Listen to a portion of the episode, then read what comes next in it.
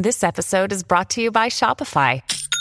Forget the frustration of picking commerce platforms when you switch your business to Shopify, the global commerce platform that supercharges your selling wherever you sell. With Shopify, you'll harness the same intuitive features, trusted apps, and powerful analytics used by the world's leading brands. Sign up today for your $1 per month trial period at shopify.com slash tech, all lowercase. That's shopify.com slash tech. Good risings. I'm Marie Burns Holzer, and this is Spoonful of Spirituality. All week, we have been discussing laziness and what various religions and thinkers have posited about it. And to wrap up the series, I thought it would be interesting to take a look at the opposite viewpoint from some modern thinkers who've had a hand in shaping our modern world computer programmers. Yeah.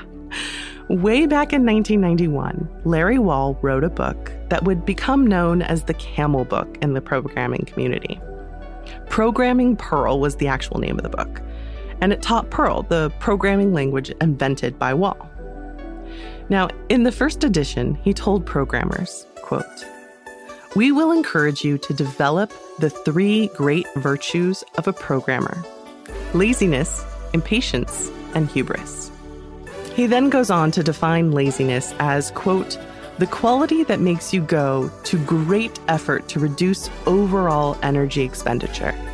It makes you write labor saving programs that other people will find useful and document what you wrote so you don't have to answer so many questions about it.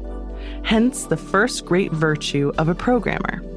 Also, hence this book, unquote. What's interesting here is what he associates with laziness as virtues. He defines impatience as, quote, the anger you feel when the computer is being lazy. This makes you write programs that don't just react to your needs, but actually anticipate them, or at least pretend to. Hence the second great virtue of a programmer.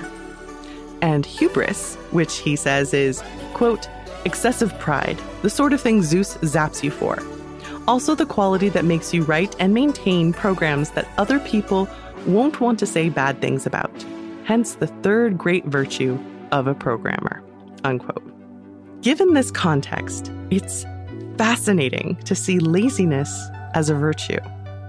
It's the same renegade kind of thinking that fuels the great disruptors of history. But the thing that we don't talk about is that while these disruptive innovations drive progress, there are always unintended and unforeseen consequences.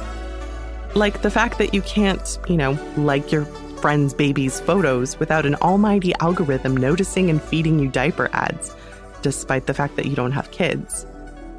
That's an incredibly benign example, but the fact is that the technology created by this kind of mentality has become so invasive and mundane and it's all based on programs created by people who think about their creations this way. This is a startling shift from our puritanical tendencies in America. All of this makes me think that it's high time that we reevaluate what laziness is and redefine it for ourselves. So here's my contribution rest is not laziness, and neither is relaxation. That much I know. But is not doing what you need to do because you simply don't want to do it laziness? Or is that signs of burnout or overwork? Are they synonymous? Should they continue to be? Ultimately, we have the power to decide what to believe and what to embody. And that starts with being open to challenging our own understanding of what seems like the basics our vices and virtues, our sense of right and wrong, and why they are right and wrong.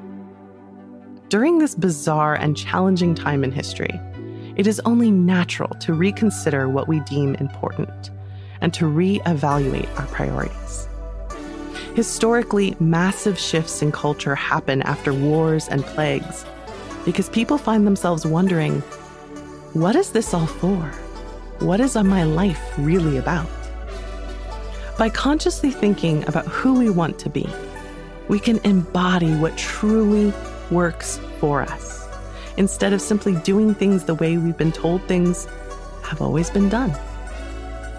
And that's what this week has been about challenging our preconceived notions and consciously choosing to evaluate what rest and laziness actually are.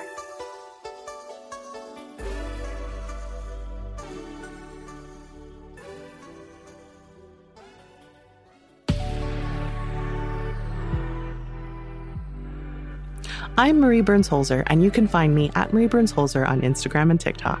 Thank you so much for listening to Good Risings today. If you enjoyed this podcast, please let us know by leaving a review. We love hearing from you. Now go be excellent to yourselves and to each other.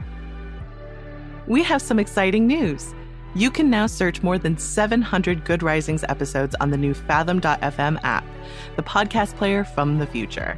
Now go to fathom.fm slash good risings to ask questions and hear answers directly from the Good Risings podcast. Good Risings is presented by Cavalry Audio. Our bodies come in different shapes and sizes, so doesn't it make sense that our weight loss plans should too? That's the beauty of Noom. They build a personal plan that factors in dietary restrictions, medical issues, and other personal needs so your plan works for you. Noom doesn't restrict or shame when you want to treat yourself. Their flexible program focuses on progress instead of perfection. You don't have to give up carbs or anything. And with their daily lessons, you can learn something new about your food choices every day. After just a few days of using the app, I learned how to recognize cues for overeating and how to choose the right foods to feel full. Stay focused on what's important to you with Noom's psychology and biology based approach. Sign up for your trial today at Noom.com. That's N O O M. Dot com and check out Noom's first ever cookbook, The Noom Kitchen, for a hundred healthy and delicious recipes to promote better living. Available to buy now wherever books are sold.